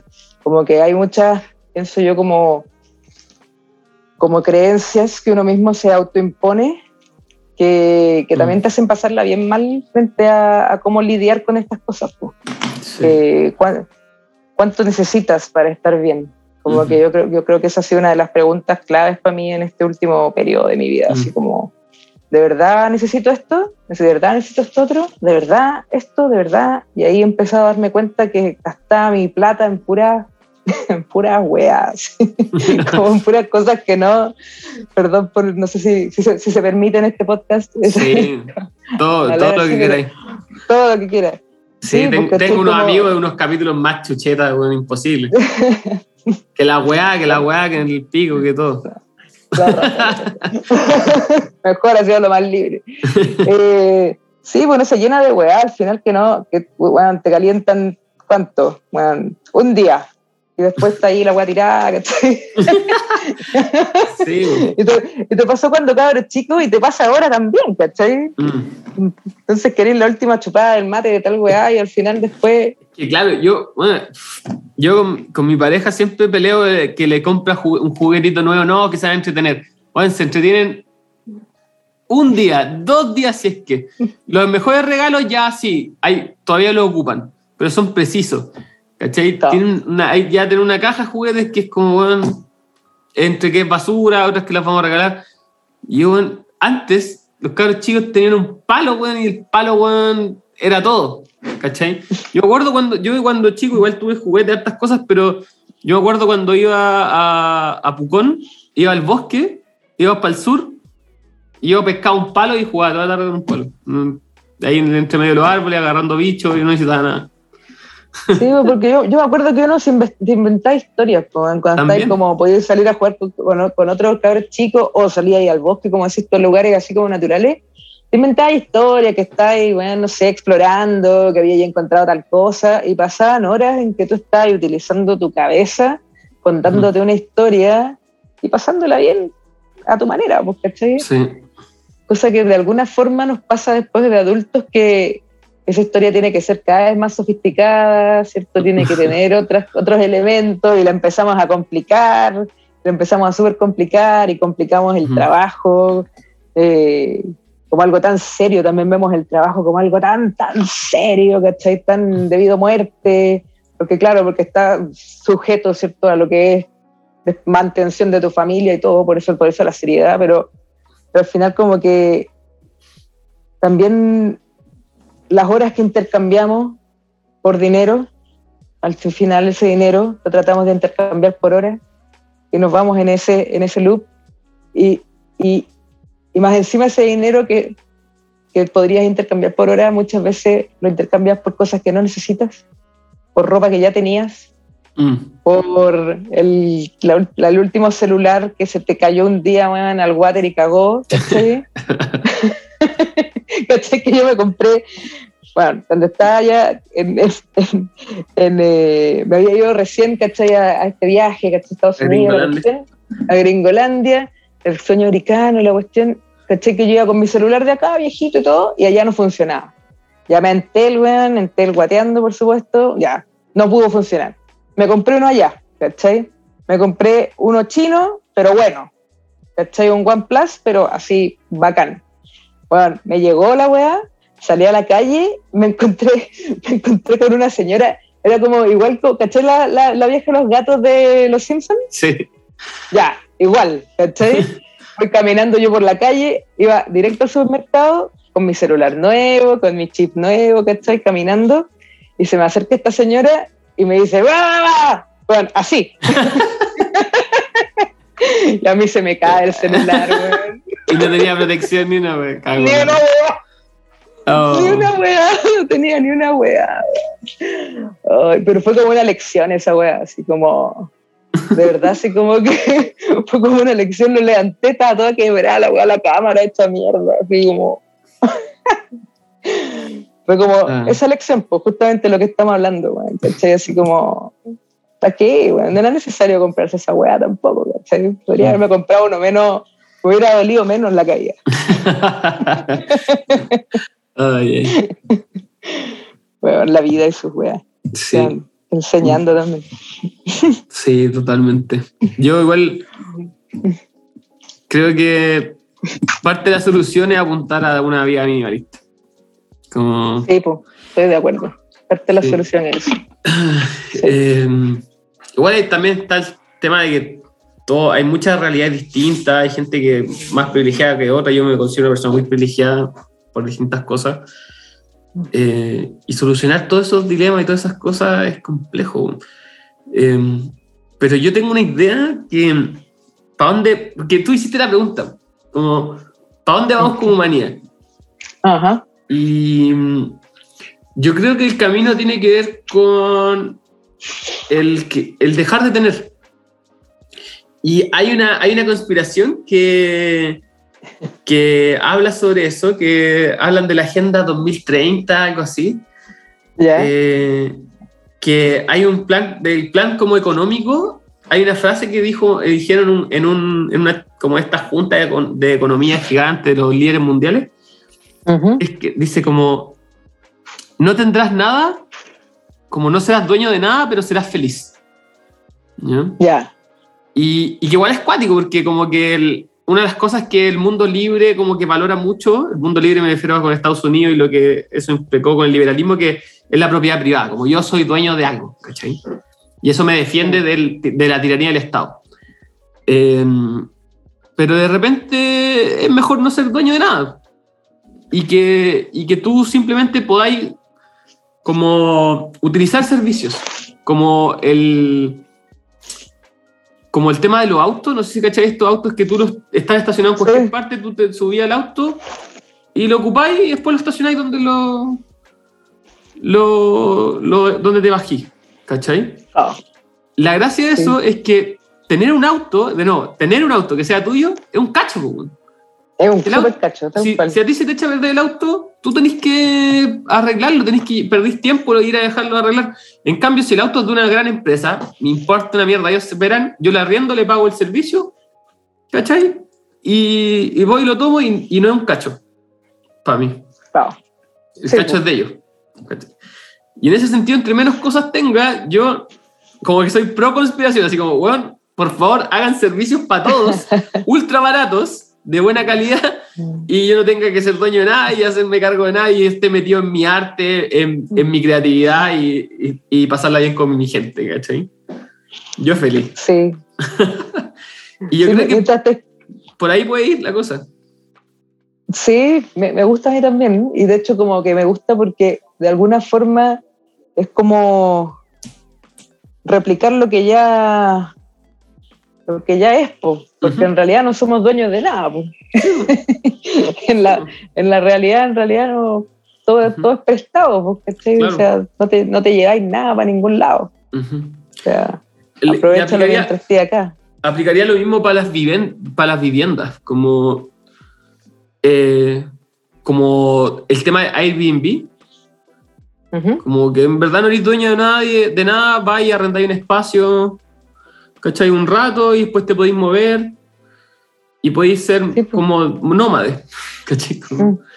Sí, pues, y hay lugares en donde funciona mejor que en otros, como que estoy pensando ahora, como mientras te escuchaba, como el tema del Airbnb, hay lugares donde, bueno, acá también ya, estoy poroleando, estoy pensando que hay lugares donde tú llegás, ¿cachai? Y está la casa lista, ¿cachai? O sea, vais para pasar, hay un montón de rato, pero parece que acá también, por no solamente sí, aquí hay Airbnb, aquí está lleno de Airbnb que están a full equipo, ¿cachai? Tipo.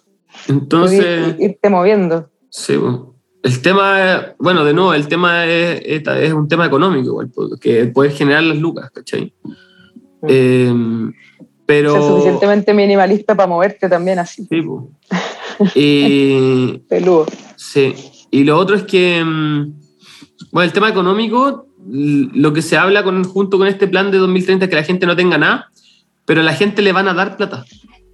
¿Cachai? Ya. Porque pasa que en la economía, si es que tú tenés mucha plata circulando y pocos bienes y servicios, uh-huh. Hay muy poca plata, muy pocas cosas que comprar, entonces hay inflación, que es el tema del momento, ¿cierto? Uh-huh. Pero ¿qué pasa? Que hay muchos bienes digitales ahora, entonces la plata igual circula. Y los bienes digitales tienen beneficios de ser infinitos, no dependen de algo material. Entonces igual hace uh-huh. que circule, y lo otro es que cada vez la producción de las cosas por la tecnología tiende a ser más barato, ¿cachai? O es más eficiente también. Entonces podría ser que hayan cada vez más bienes y servicios para la gente, y aparte si la gente consume menos cosas y se preocupa solo de lo importante, le podría entregar plata a la gente, ¿cachai? Como y eso se llama renta básica universal, que sería como mira, una renta para todos solo por nacer en tu país, ¿cachai? Y que te llega mensualmente todos los meses solo por haber nacido en Chile, que es de, no sé, ponte tú 600 lucas, 700 lucas, ¿cachai? Y con esa renta te alcances para pagar el lugar donde viví y comida, ¿cachai? Mira, más lo que después te dediques a hacer, pues. Claro, me recordó a la película esta, ¿cómo se llama? Cuando nacís como con tu... Con tu tiempo. Sí, esos que tenían como un reloj corto. Sí. Que dependía del lugar donde nacías, cuánto tiempo tenías desde el inicio, así, wow. Virgen. Wow, sí. Wow. Sí. Sí, es buena esa película. Pero, bueno, vamos a saber qué pasa con la conspiración. Con la conspiración. ¿No cachaba que existía, que era como una conspiración? Sí, es que hay gente que lo toma como algo malo, como una conspiración, pero yo no sé si sea tan malo, la verdad. Puta, es que sí, yo tampoco, depende de... Es que en verdad ya no somos dueños de nada, filosóficamente hablando, como tú decís, y a la vez claro. No somos dueños tampoco de nada, si tú compráis tu casa y tenés que seguir pagando contribuciones, ¿cachai? Tenés que seguir pagando otras cosas, ni siquiera incluso te cobran para cuando te morís, weón. Tenés que pagar tu tumba, ¿cachai? Como... uno de los grandes sufrimientos son las deudas, ¿cachai? Es como el estar tan endeudado que no podís dejar de trabajar en 5 trabajos, ¿cachai? Así como... Pero, por otro lado, también hay algo que se llama ¿cómo se llama? Deja buscar en mi cabeza. No me acuerdo la palabra exacta, pero es como resistencia a la deuda o como la capacidad mental de endeudarte y que la deuda no te afecte, como que no sea algo que te pese o te moleste, ¿cachai? Mira, porque en verdad que si tú te endeudas, la verdad es que mucho no te pasa, ya te pasan ICOM, no podés poner créditos. Pero en verdad, si tú trabajas en negro, no sé, como que... O sea, no te vayas a ir preso, ¿cachai? Ya. Yeah. Y esencialmente no te van a quitar nada de lo bueno de la vida, no te van a quitar a tu gente, como... Solo te banean, en el fondo, de algunas weas. De algunas weas, pero igual puedes seguir vendiendo cosas en negro, generar tus plata. No es tan terrible, por lo que entiendo yo, pues. Sí. A ver, deja buscar cómo se llama ese término. Entonces, qué buena eso. Sí, al escuchar a un... Ay, no encuentro el nombre. Pero decían que de las peores causas de alguien que se suicida es por deudas, porque en verdad como que es... Solo es tu atrape mental de porque estás endeudado, se acabó el mundo, porque en verdad no pasa nada. Como claro. Muy concretamente, y incluso un abogado te puede ayudar y como prescribir la deuda y zafar de eso. Entonces, como no es tan preocupante. O sea, cabros, si ustedes tienen grandes deudas, yo tengo la deuda del CAE, me importa reverendo. Nada. No me afecta.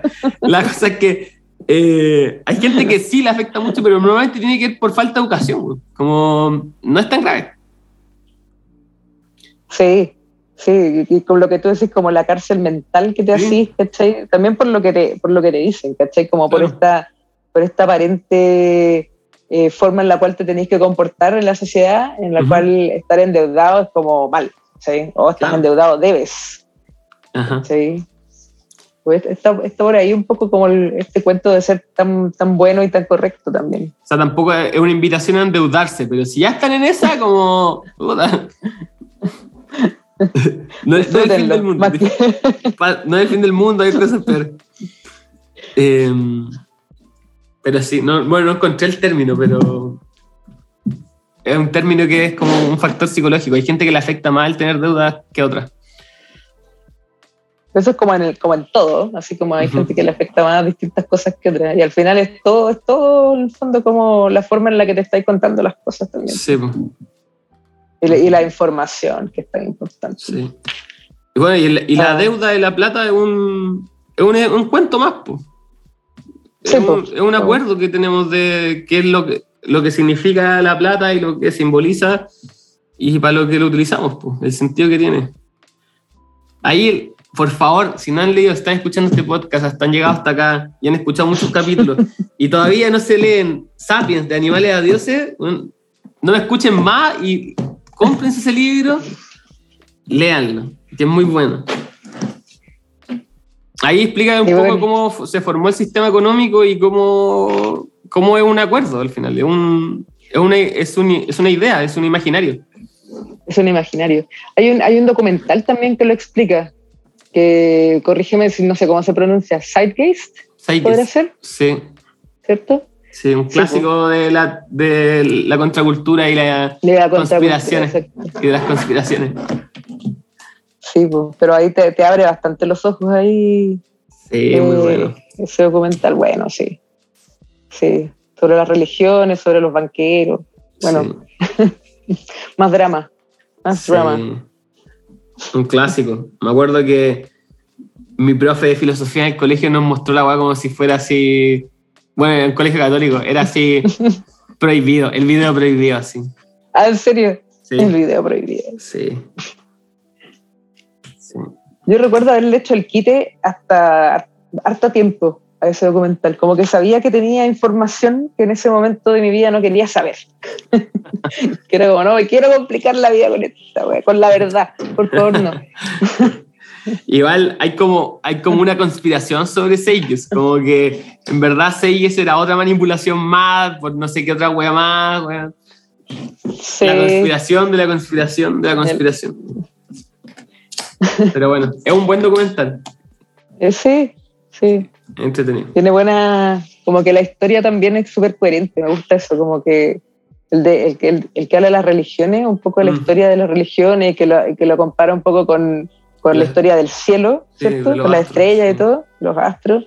Sí, bueno, como que vas a entender algunas cositas. Sí. Igual a mí me pasa que, por ejemplo, Insight es como que, como la historia de las religiones es coherente con la historia de los astros, entonces es como una fantasía y soy ateo, ¿cachai? Como, y digo como, no, bueno, es más impresionante aún, ¿cachai? Como inventamos grandes relatos a partir de la observación de los astros, bueno, primero la observación de los astros, bueno, genial, y inventamos grandes relatos que construyeron religiones, que construyeron países, que construyeron civilizaciones, ¿cachai? Como, sí, pues. ¿Por qué?